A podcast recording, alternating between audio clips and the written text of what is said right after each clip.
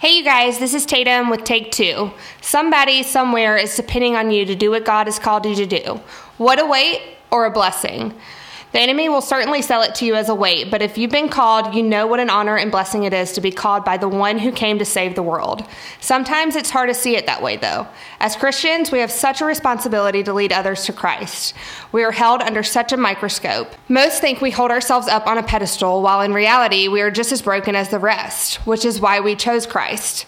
We as Christians have days where we can't get out of bed. We battle anxiety, addiction, depression, fear, and on those days that we can't get out of bed, there's a feeling of failing God and failing the kingdom.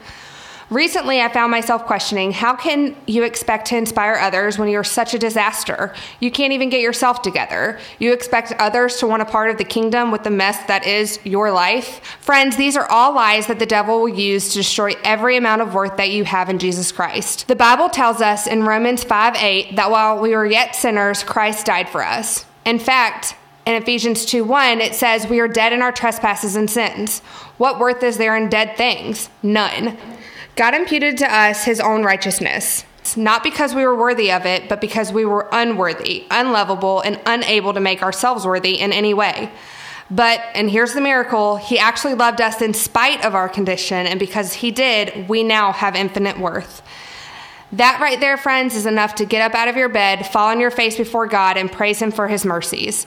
If you are in a season where the devil is after you, rebuke him. He flees at the name of Jesus. Hold on to what is stronger than any anxiety, depression, addiction, or fear, and that's the promises of God.